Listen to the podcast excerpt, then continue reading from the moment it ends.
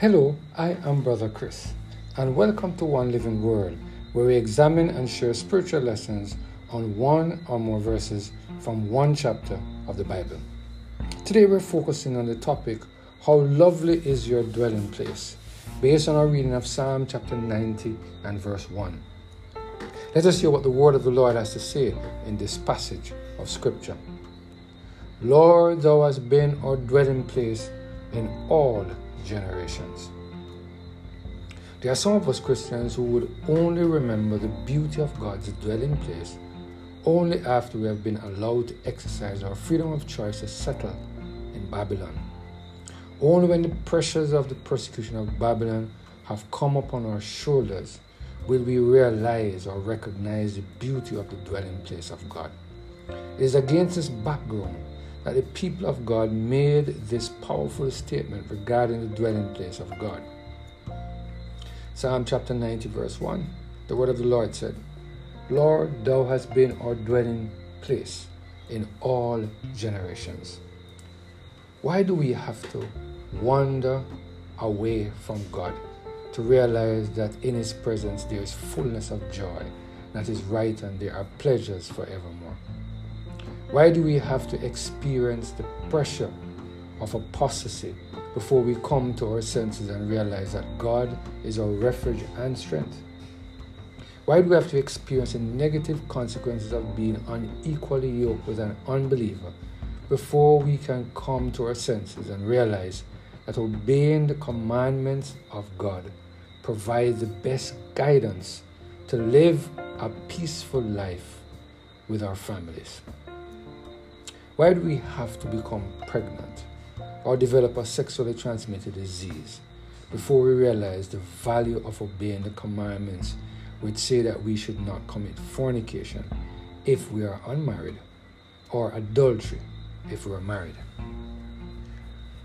Why does it have to take cancer, diabetes, heart attack, stroke, and other non communicable lifestyle diseases for us to come to our senses and realize that obeying the health laws regarding the foods we should eat and the ones we should avoid is the best way for us to benefit from the protection offered to us or to those of us who dwell in the secret place of the Most High.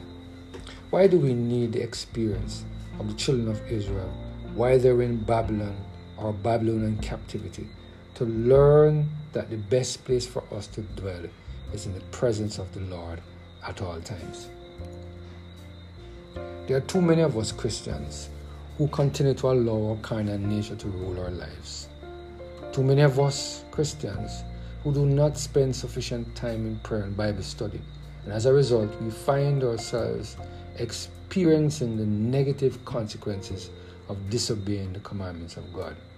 Sometimes it is only when the weight of the Babylonian captivity pushes down on our head that we will remember the joy and peace we experience in the dwelling place of the Lord. It is important for us to realize or recognize that God has left our side, even though we have chosen the flesh pots of Israel. God has never left our side instead of the food that God provided from heaven. He has just never left our side. Although we are living in our lives in total disobedience to the commandments of God, He will still hear our cry and come to our rescue.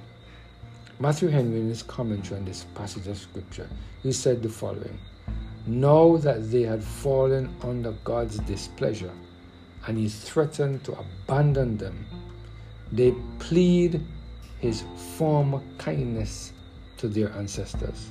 Canaan was a land of privilege to their fathers, the patriarchs, who dwelled there in tabernacles. But then God was their habitation, and wherever they went, they were at home, at rest in Him. Egypt had been a land of bondage to them for many years, but even then, God was their refuge, and in Him, that poor oppressed people lived and were kept in being. Note, true believers are at home in God, and that is their comfort in reference to all the toils and tribulation they meet with in this world. In Him we may repose and shelter ourselves as in our dwelling place. End of quote. I pray that we will continue to allow the Holy Spirit to take full control of our lives so that He will help us to continue to obey the commandments of God. By so doing, we will continue to experience the pleasures of being in the dwelling place of God. Let us pray. Father, we thank you for the reminder.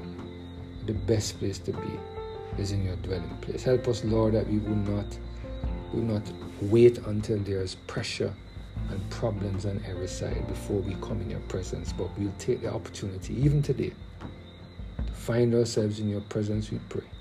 Through Jesus Christ, our Lord. Amen. Have a blessed and Holy Spirit filled day.